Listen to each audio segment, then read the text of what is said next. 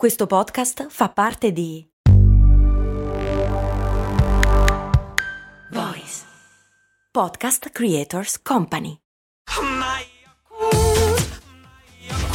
Se a volte ti senti così, ti serve la formula dell'equilibrio.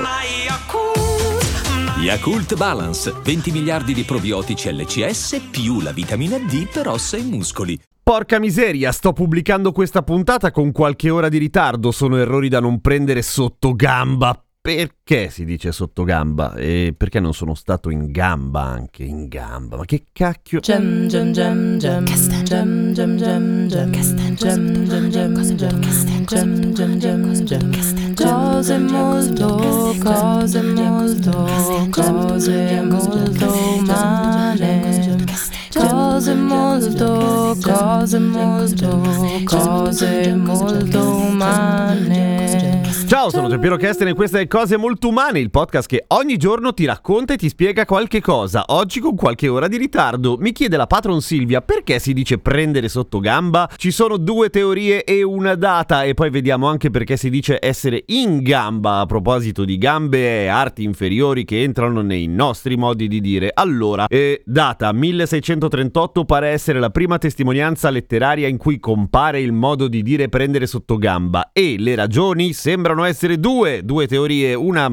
media e una oggettivamente più simpatica. La prima riguarda il fatto che quando si chiedeva un favore a un pezzo grosso, a.k.a. The King, tu ti inginocchiavi poggiando la testa sul tuo ginocchio e il re, a sfregio per far capire chi comanda e il fatto che tu gli devi un favore, ti piazzava il piede sulla testa. Che stronzo e che abuso di potere! D'altra parte i re sono un po' così, i monarchi lo fanno. E anche l'origine del farsi mettere i piedi in testa, anche se questo ha bisogno di meno spiegazioni perché tutto sommato proprio ti rende eh, cioè figurativamente tu dici ok, hai, hai vinto tu. La seconda teoria è molto più divertente e riguarda gente che fanno i fighi al campo di bocce, antiche bocce naturalmente, essendo molto molto antico come modo di dire, ma il figo della valle che voleva spaccare tutto e bagnare il naso a tutti i propri compagni facendo vedere quanto era bravo, l'ultimo colpo, quello che spacca tutto o a seconda il, col- il colpo che manda a cacare il boccino, lo si faceva passando col braccio sotto la gamba, un po' come quando fai il figo e tiri tipo il frisbee dietro la schiena,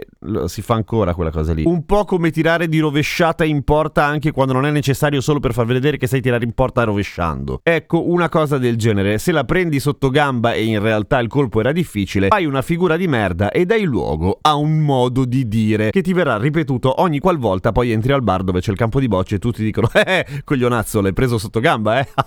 e poi hai perso. Male. Per quanto riguarda invece il modo di dire essere in gamba è molto più noioso. Essere in gamba vuol dire un po' due cose, vuol dire essere particolarmente intelligenti oppure essere skillati, come diciamo noi giovani oggi, cioè qualcuno che ha delle capacità, che sa mettersi in gioco, che se la cava nel mondo, che affronta la vita col sorriso sulle labbra e tutte quelle cose lì dei guru ottimisti. Ma banalmente è semplicemente perché riesci a stare in piedi sulle tue gambe, cioè non sei allettato, non sei spinto da qualcuno qualcuno, non sei sorretto da qualcuno, sei in gamba, stai in piedi, spacchi tutto da solo o da sola. Bravo, sei proprio in gamba, non prende la sottogamba. Ok, ma prima hai detto bagnare il naso per dire che ha fatto una figuraccia, ma non hai spiegato perché. Hai ragione, bagnare il naso, allora non è proprio figuraccia, è peggio, è essere umiliato da qualcuno, in genere quando qualcuno ti dà la biada, ok? Abbiamo fatto una partita e niente, ci hanno bagnato il naso. Pare che l'origine sia da delle discutibili usanze didattiche delle scuole piemontesi di un sacco di tempo fa, in cui il maestro, quando voleva umiliare davanti alla classe un alunno e creargli dei traumi che si sarebbe portato avanti tutta la vita, odiando il mondo e gli adulti e quindi facendo fatica anche a evolvere come persona, chiedeva a un compagno dell'umiliando di bagnarsi il dito con la saliva e passarglielo sul naso. Una roba che è anche un abuso orrendo. Poi magari prendi anche le malattie perché il tuo compagno sta facendo un'influenza. Tu ti facevi bagnare il naso davanti a tutti e tutti dicevano ah babbo e tu covavi rancore per sempre. No, non fate bagnare il naso ai vostri alunni e ai vostri allievi, non, è proprio una cazzata, non serve a niente e in generale non umiliate le persone, che fa schifo, siamo qua per volerci bene. Abbracciatevi e scusate il ritardo, vi voglio bene anche io. A domani con cose molto umane. Se volete cazziarmi per il ritardo, fatelo su Instagram, Radio Kesten. Ciao, a domani.